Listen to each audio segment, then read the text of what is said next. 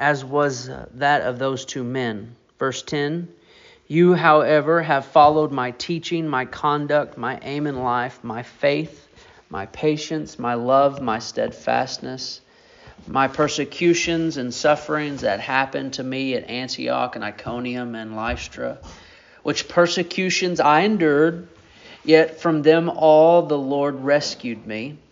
Indeed, all who desire to live a godly life in Christ Jesus will be persecuted. While evil people and impostors will go on from bad to worse, deceiving and being deceived. 14.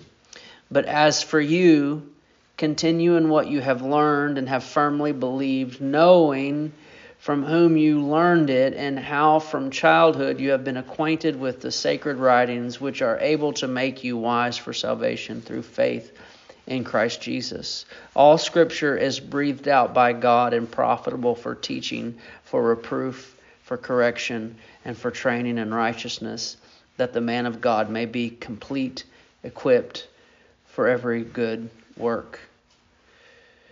I got to keep going because it kind of just kind of keeps going.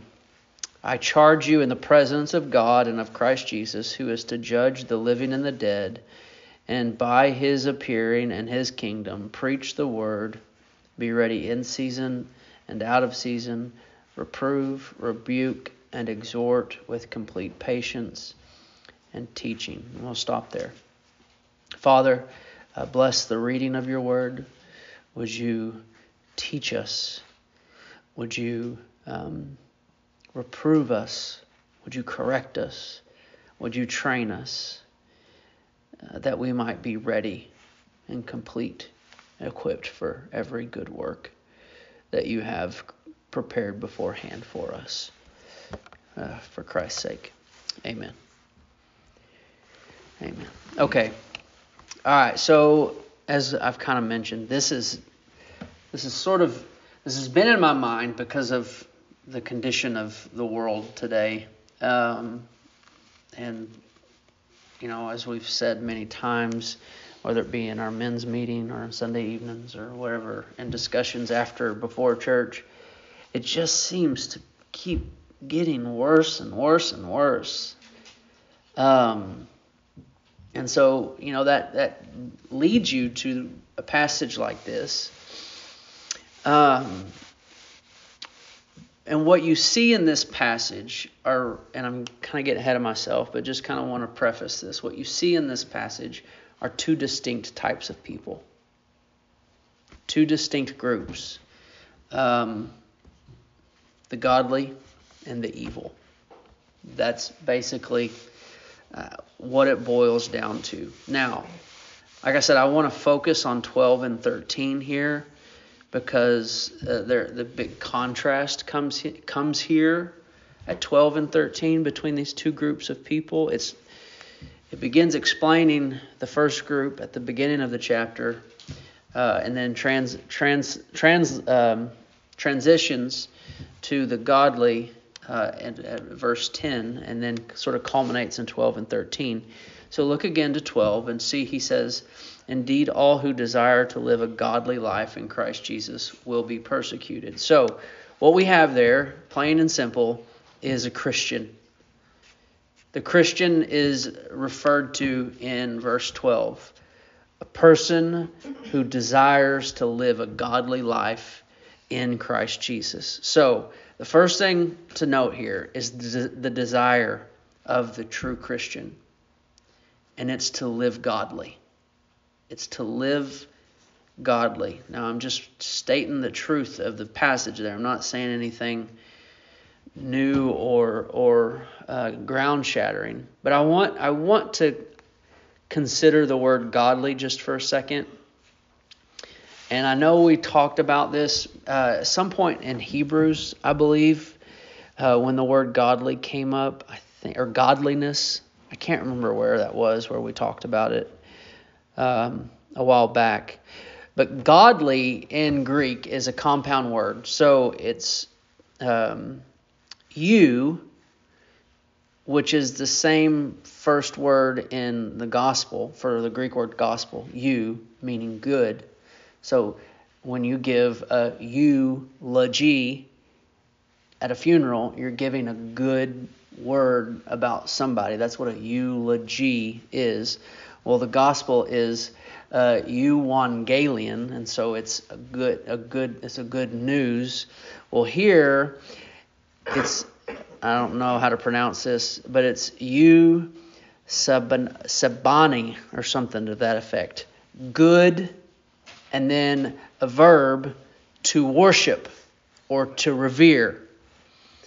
And I, I, I've mentioned before my mistake in that word. I've always assumed, I've always assumed the word godly meant like God, right? If you're living, if you're a godly person, you're like God because you're godly. Eh, but that's that's not what that word actually means. Now, if you pursue godliness, you will ultimately end up um, um, being like God. But it, it, it, in its most basic sense, it means someone who is devoted to worship, someone who is we used to, you you know back in the in the in the older days you just called them they were pious or devoted devout or even religious before we really started not liking to use the word re- religion they were religious they they were known by people who their direction in life was towards God um, Paul, there, if you you if you look up that word here in in the New Testament, it's used a, f- a few other times, and I'll just uh, sh- read them out here to you so you understand. You don't have to go there. Um, you check it out later. Acts 10, when Peter's uh, going to go talk to Cornelius, the way the Bible describes Cornelius. Um, let's see, Acts 10, 2. He was a devout man. That was the, that's the word godly. He's a devout man who feared God. I think that's translated the same way in the KJV, a devout man. Um, so he he he was a man devoted to God. And then you've got Second Peter. Second Peter uh, speaks about the godly, and he says this.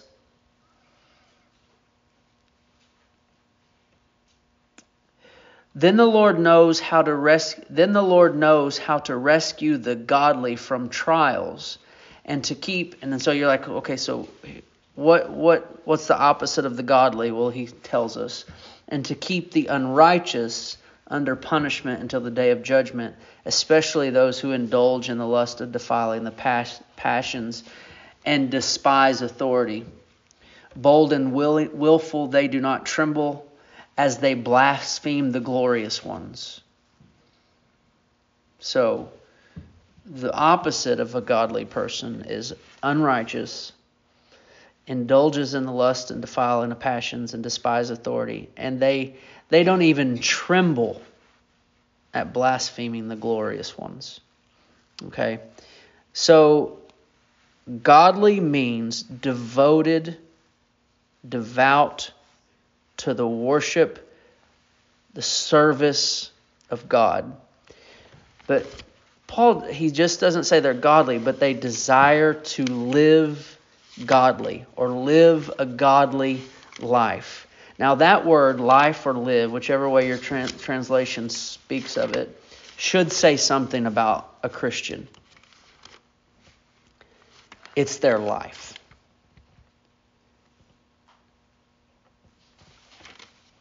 It means every breath should be our desire. Every breath we take, we should desire to glorify God. Now, are we going to fall and are we going to miss? Of course. But why would anyone who truly knows Christ not desire that every breath they take, every action, every word, every turn is devoted to the worship and service of God in Jesus Christ. That that has to be. If the scriptures if Christ who if Christ is who he says he is and he's done and he's done what he says he's done for us, then how could we not desire that everything about us be for him? Um, Paul says it uh, to the Corinthians, you know, whatever you do, do all to the glory of God. He tells the Colossians something to the effect of, uh, whatever you do in word or deed, uh, do unto Jesus Christ in thanksgiving. I, I, I didn't get that one perfect. Paul refers to himself as what typically in the introduction of his letters? A slave, right? The, a slave to God in Christ Jesus. And so his life, the, slave's life, is there for his master. That's what the Christian is. Um, turn with me to 1 Corinthians. And this one, these, this is one of those passages where if you don't meditate on it, you can't fully comprehend. You can't not necessarily comprehend it. Yeah, comprehend it. You can't fully comprehend it, and you can't fully appreciate it. 1 Corinthians chapter six, verse nineteen. So again, we're talking about the desire of a Christian to live a godly life, devoted to the Lord, and it be every every ounce of his life be devoted to the Lord. That's the desire. Every one who desires to live a godly life. Uh, 1 Corinthians 6 19 and 20. So there's two remarkable statements here. Do you not know that your temple, or that your body, is a temple of the Holy Spirit within you, whom you have from God? Your body is a temple to God.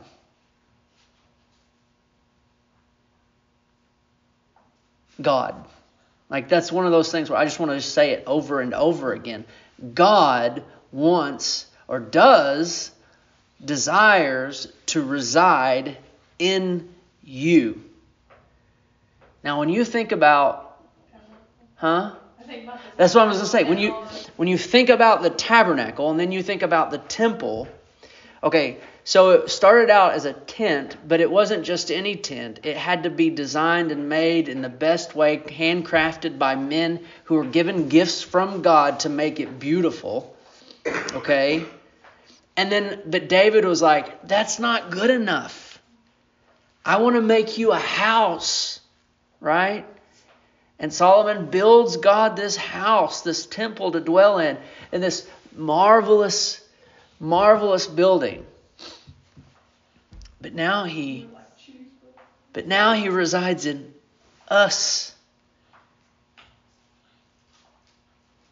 That should give our that should if we sat and thought think about that, that should that should number one blow our minds, but then completely redirect our lives. Completely. But then he doubles down.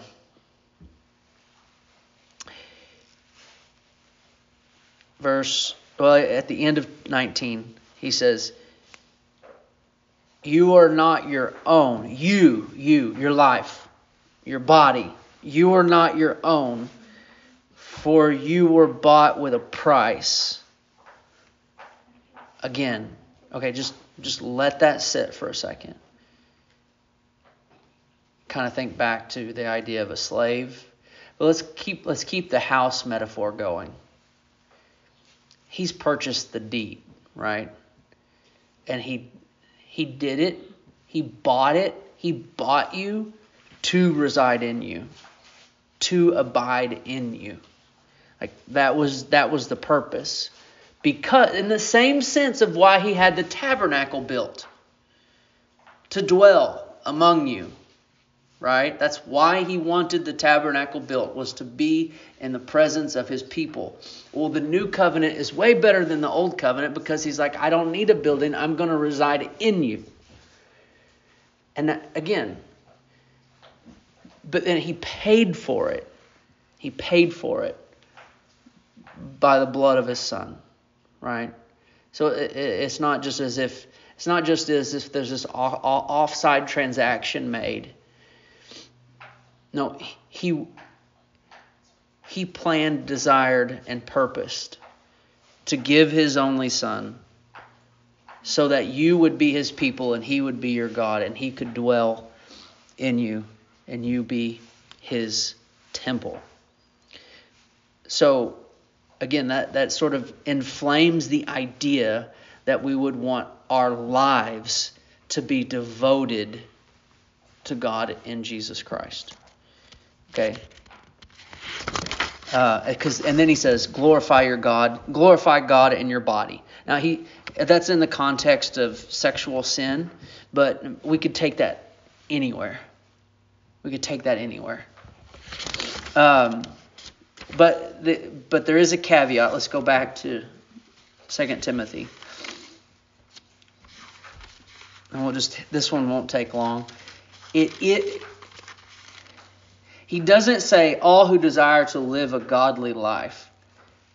He says all who desire to live a godly life in Christ Jesus. There are many people who attempt godliness apart from Jesus Christ. And it's it's just simply religious paganism.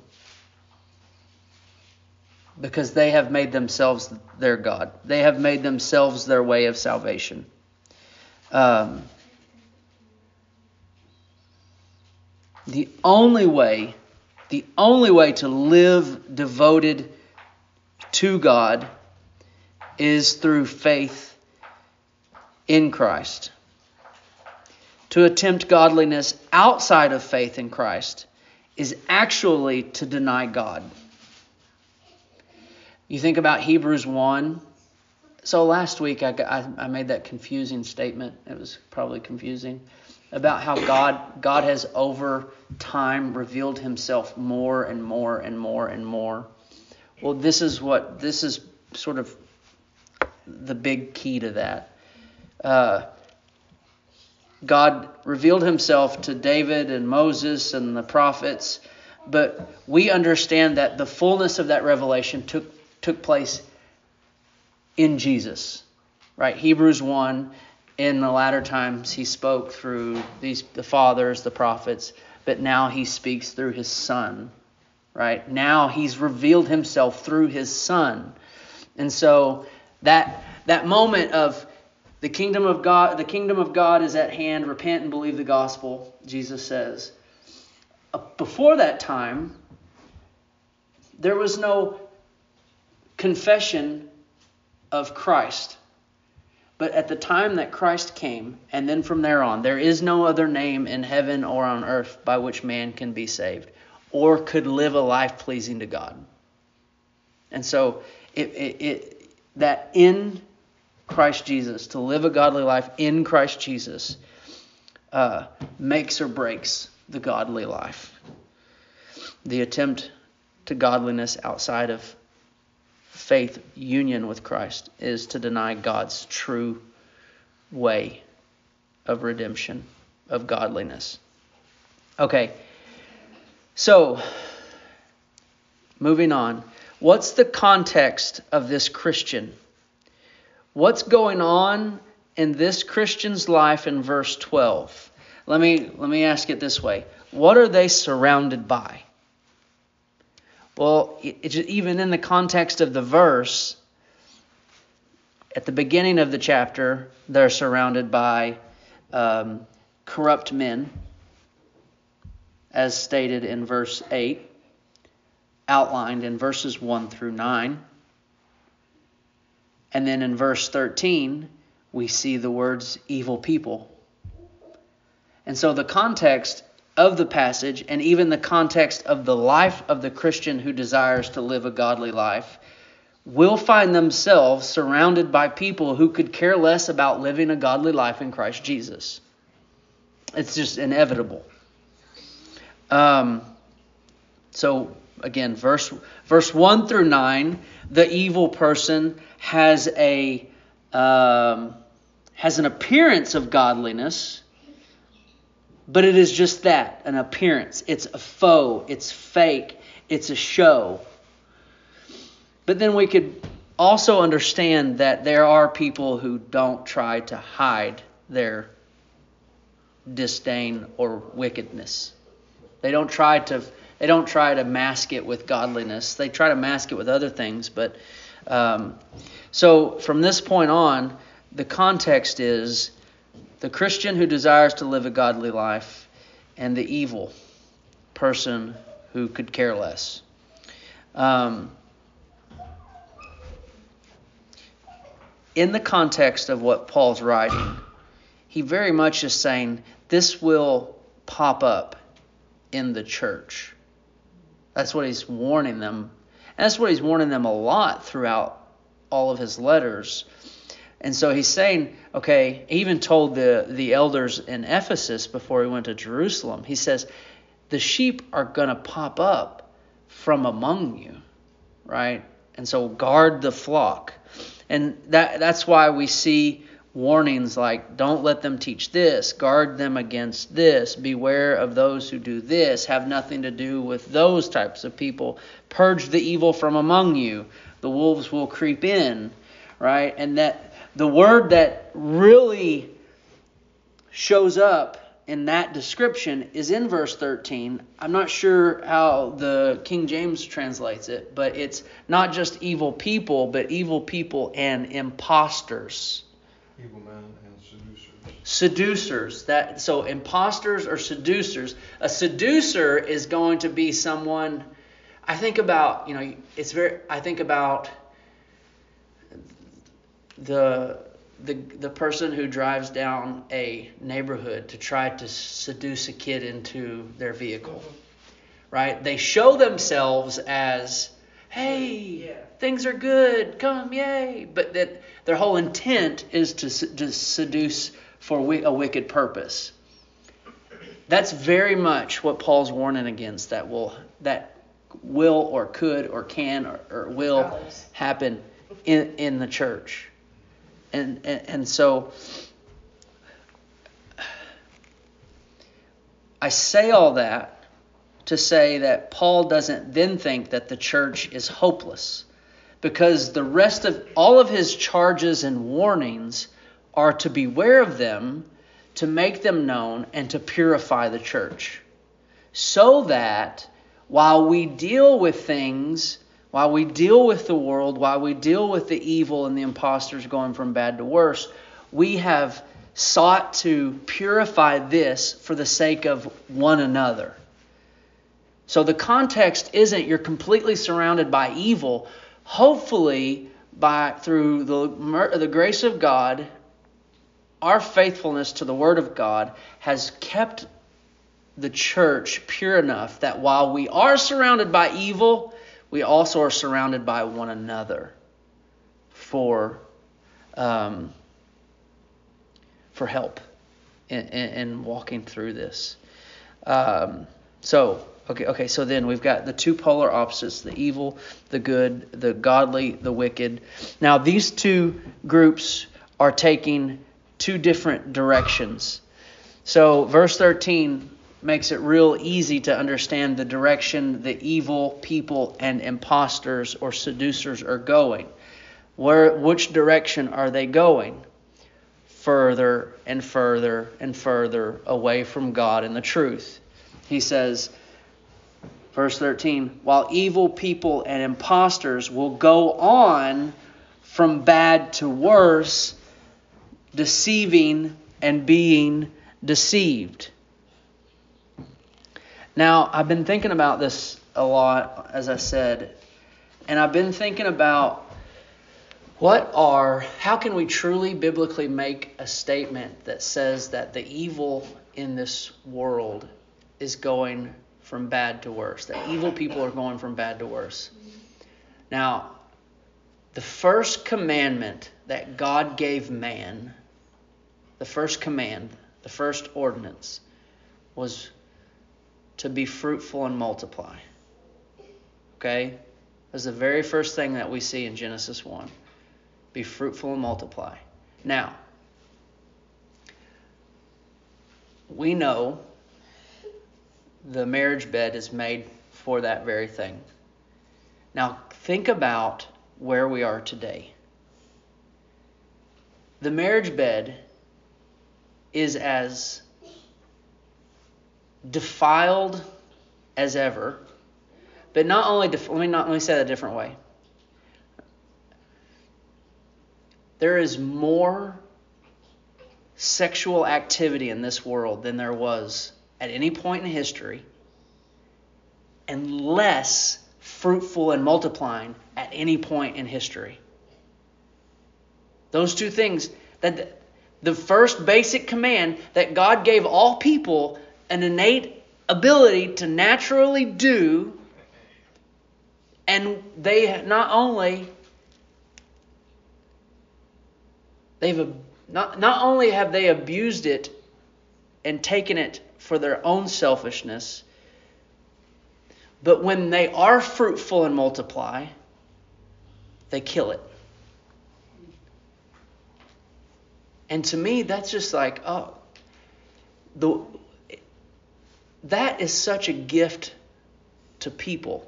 Not the, the relational aspect and then the result of and the offspring of that as of that relational aspect. such a blessing and a gift to mankind and we have completely ruined it.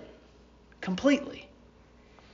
And so it, it would seem because we're like how does how did how do we get here? Why are we it's like something new is twi- and twisted comes up every other day now. And it's like, it seems as if the evil people and imposters are going from bad to worse. Right, right, exactly. Um, and hang on to that, and we're going to come back to that in just a second. But let's think about it in the context of quote, the church, unquote. Um, when it, because here's the thing, and we'll just all admit it the evil and the imposters start churches and are pastoring churches, and they got about two to three thousand people in some of those churches, mm-hmm. maybe even six to seven thousand people in some of those churches. Um, how just they are now they are they're pulling a Romans one here. In these places, they're they're they're pulling a Romans one, in the sense of. Um, not necessarily that they're they're they're not we're not going to do those things we're not going to join in um, in in these uh, in these wicked acts but verse 32 Though they knew God's righteous decree that those who practice such things deserve to die, they not only do them but give approval to those who practice them. Right? There are many, many churches who are affirming these days. Um, there are many churches affirming homosexuality, affirming um, transgenderism, and very loudly uh, pro-abortion, very loudly, mm-hmm. uh, and it's it's unbelievable. It's unbelievable. And so there is an aspect of this going from bad to worse. The teaching and the false worship in churches across the world are going from bad to worse. Um, but what direction are the godly going? This is sort of a trick question. The answer is in verse 14. What direction are the godly going? Those who desire to live a godly life.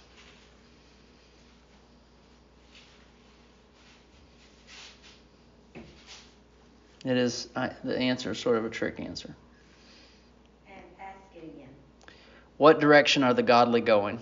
If if the evil and the imposters are going farther and farther away from God and truth, bad to worse, what direction are the godly going?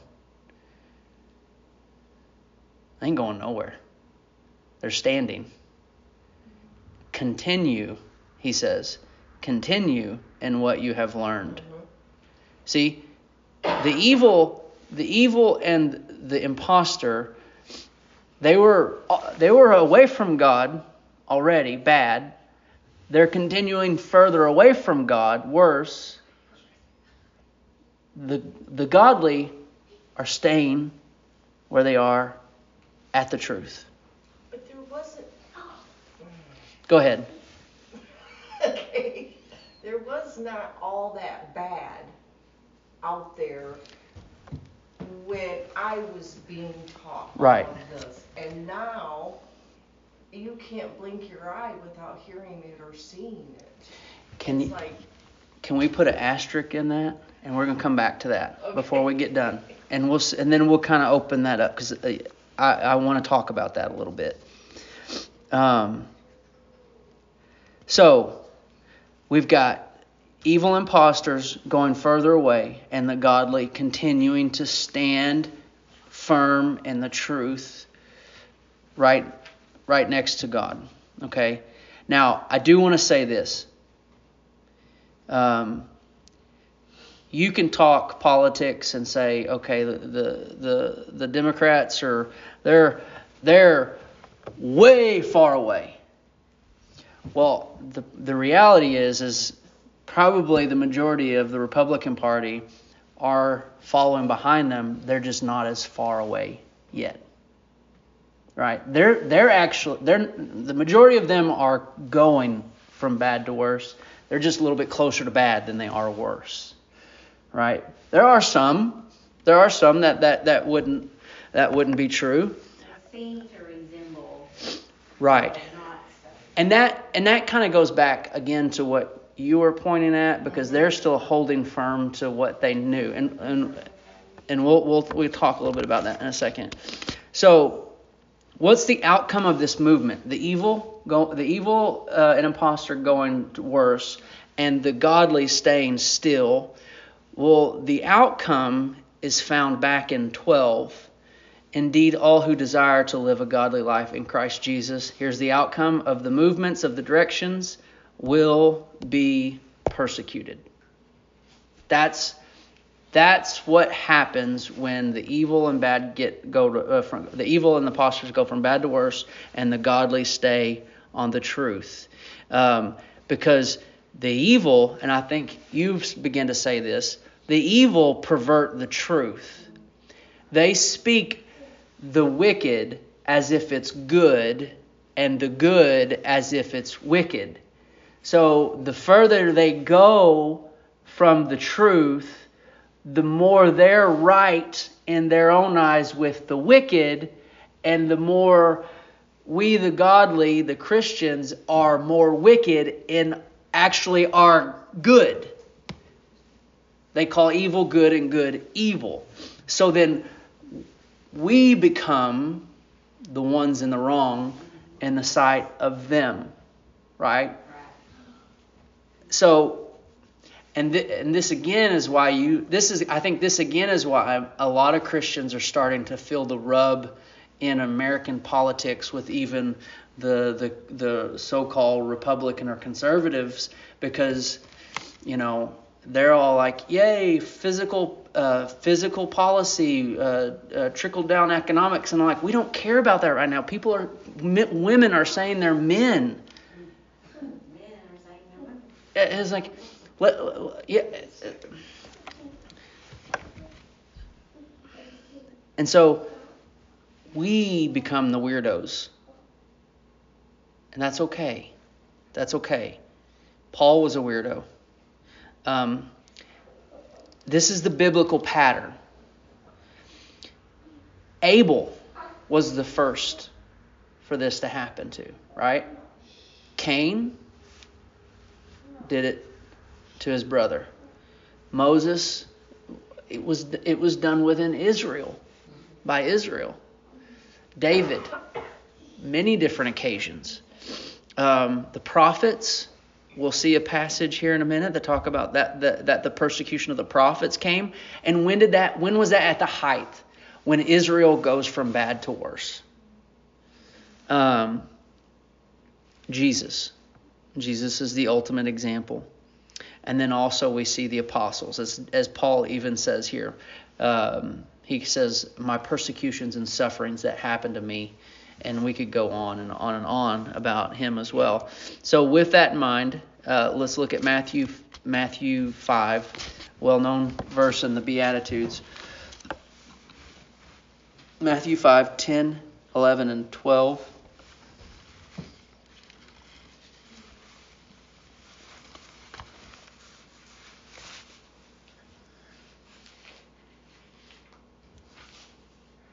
So we read this, and you know, we we probably need to read these three these three verses a little bit more seriously now now these days. Blessed are those who are persecuted for righteousness' sake, for theirs is the kingdom of heaven. Blessed are you when others revile you and persecute you and utter all kinds of evil against you falsely on my account. Rejoice and be glad, for your reward is great in heaven, for so they persecuted the prophets who were before you. There you go. That's the pattern. That's the biblical pattern.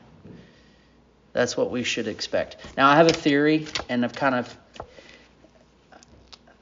I've, I've sort of hinted at it already, that this, this the as the distance between the godly and the evil grow, persecution increases. That's sort of my theory, and uh, not my theory. Um, as as as the distance between the godly and the evil grow, persecution increases. Mm-hmm. Okay. Now, if we think about that, if we think about the early church, uh, we just don't even don't even consider well, I already gave you the example of Israel and the prophets.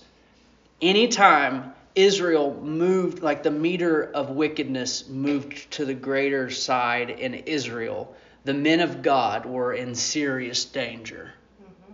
Right? And then you think about the apostles.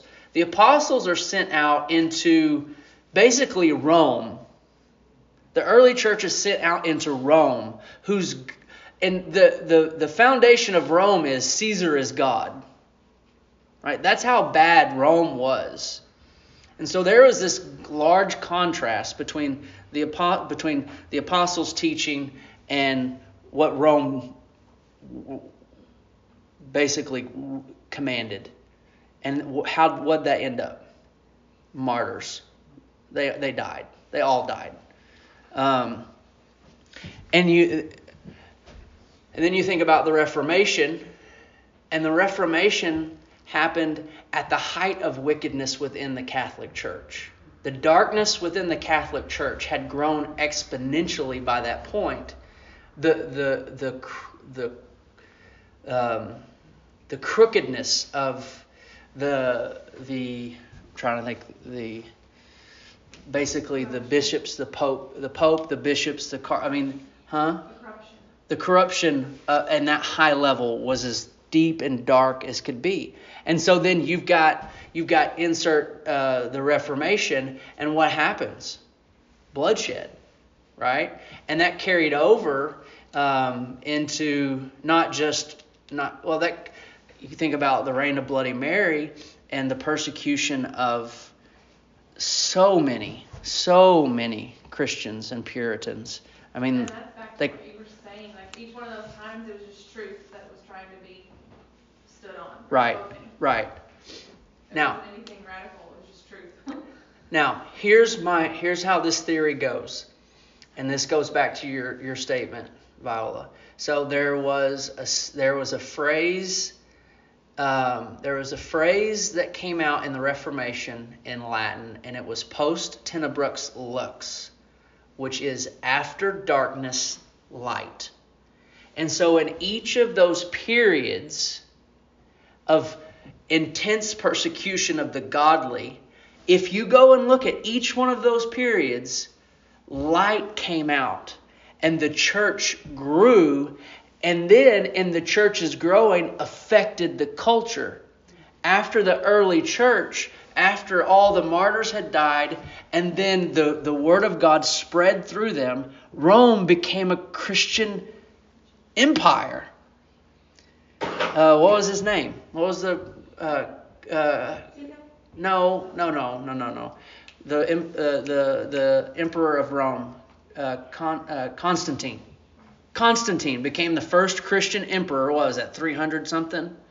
And, and made Christianity the religion. That's how basically the Roman Catholic Church began.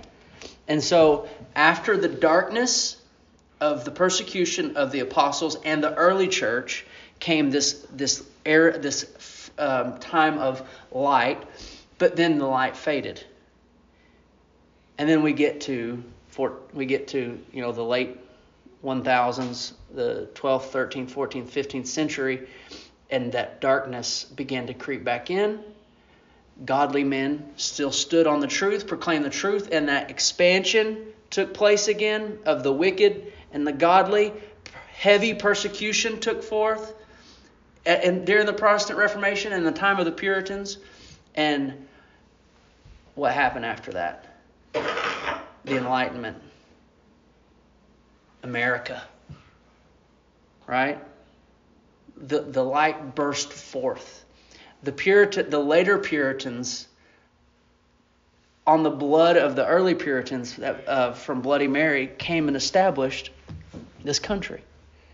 And so, this country, the one that you're talking about, was formed in the light after the darkness of the Reformation. And so this country was built upon that light. And so it was put in a direction of godliness. What's happening? It's getting darker again. Mm-hmm. Very. So, what happens next? It's going to get worse.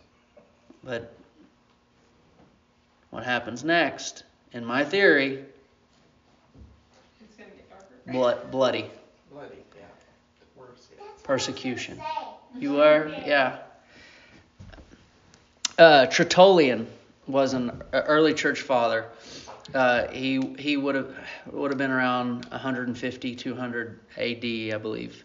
He says he has a quote that says, "The blood of the martyrs is the seed of the church." Blood of the martyrs is the seed seed of the church. And so, in, in every instant where there is persecution and martyrdom, the church has seen growth and has affected, and has then in turn affected the wickedness that persecuted them. It's, it's amazing. So, finish with a couple questions. How sure are you, des- or how sure are you that you desire to live a godly life in light of all that? Right? It's like, is that what you really want? So in light of you. In light of verse. In light of verse 12, all who desire to live a godly life will face persecution. Well, what, um, for me, and for us, what it makes me think of is not necessarily us, but my children. That's my next question. Ah! I'm no, I'm, i let's do this. And I think, what about my kids though? I'm, I'm fearful. So, i- i- so in thinking about ourselves, you you know, is your life worth devotion to God? Is is your life giving up worth devotion to God? Because it might it might have to be one of these days.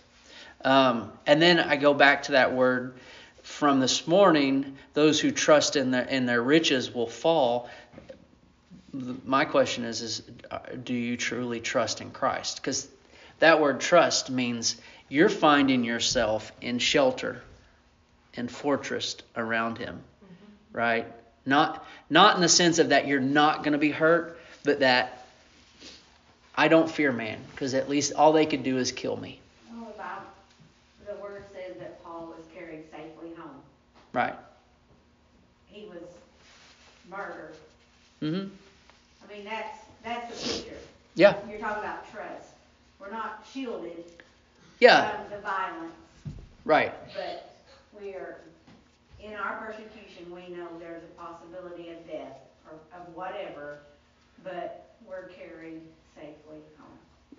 And so, and then, so the verse that would come to mind is, "We don't fear him who can kill the body, but we find shelter." But and then not, we find shelter in the one who not only can kill the body but also the soul. Um, so, to Sylvia's point, are you? Let's we let's prepare for persecution. Prepare for persecution, and the question is how. Well, I think verse 12 says, if you're truly desiring to live a godly life in Christ Jesus, you are preparing yourself for persecution. That that is the task. Mm-hmm. That that's that's what we should be doing. If we are truly truly seeking to glorify God in every breath, every word, every act, He's preparing us for anything and everything. Um, now, that preparation also must mean that we are preparing and by discipling the next generation. Because here's the reality we might actually miss out on it, the persecution. They might not. They might be the ones that have to stand on the truth and then give their lives for it. That's what it takes real, it takes real faith and trust is because you're like, I feel like I'm preparing by doing what I'm doing now by trying to disciple them and trying to teach them everything and pouring into them day by day. But then I feel like I'm setting them up to like, all right, I think I'm skipping out on the persecution. You'll be the one to see it later. Good luck. But really being like, okay, Lord, I'm trusting that Yeah. I know, I, cause trust me, you guys aren't in my home, but I'm pretty sure I fail every day in the preparation of this. So it's really just trusting the Lord that, w- that with whatever that they may face later, when they are, I mean, who knows if that's when they're fifty or that's when they're, whatever, that He's gonna be faithful when I fail daily in that preparing them. And then your prayer this morning, the dangerous prayer that you called hmm. it. You, there was a time in my life and someone else, and we were drawn and fell in love with the Word of God and feasted and desired, and as twelve says, and in our prayers, and considering our children, and we said it anyway, take whatever you need to take. And we were including our children. Yeah. So it is, when if you, when you can pray that, that's twelve. Right. Yeah. And you don't want it, but your will be done, not mine. Yeah. Nevertheless. Nevertheless. We're beginning to see that now. Um, I'm just checking for any little ears. I mean, we've already seen things happen within religious, religious institutions and places. And in fact, just recently, you know, so the things that we saw, you know, persecution rate uh, to death, you know, Mhm. targeted. Yeah. Yeah. And I don't Yeah. know how many you know that there, the, the trans conversion, there are many in our counties. Yeah. Many. Yeah. In our back doors. It just really bothers me to hear that, cause I just don't want to. And that's Yeah. for the phone, like you said. I think that's just total confusion of, that's, it seems popular, it seems, But it's all right it's, it, all it, right. it's been happening and we didn't, I mean, I didn't even know it because I continue to, my eyes are open to people and people that has already made that transition and are living a life. That's a And, seducer. and has, and asked a woman to be engaged and it's a family member and you're like, I, I don't know. That's That's- just, that's- I understand a hundred Seducers? percent they're, I mean, they're, pre- they're presenting this to young people as, hey, you know, this is the new way to be cool, you know, I mean, this, this is how they're seducing a lot of little people into this. Well, it seems like the Mindset. community is a, a place of belonging, you know what I mean? That's what people, I mean, kids or children that maybe if they have, they do have family issues or they have something, it just seems like a bigger, a bigger thing that they can be a part of now. Yeah. Because shoot, the president will give you a I- day I, I of, just see it as deceit, being deceived, highly deceived, I'd say. Mhm. It is all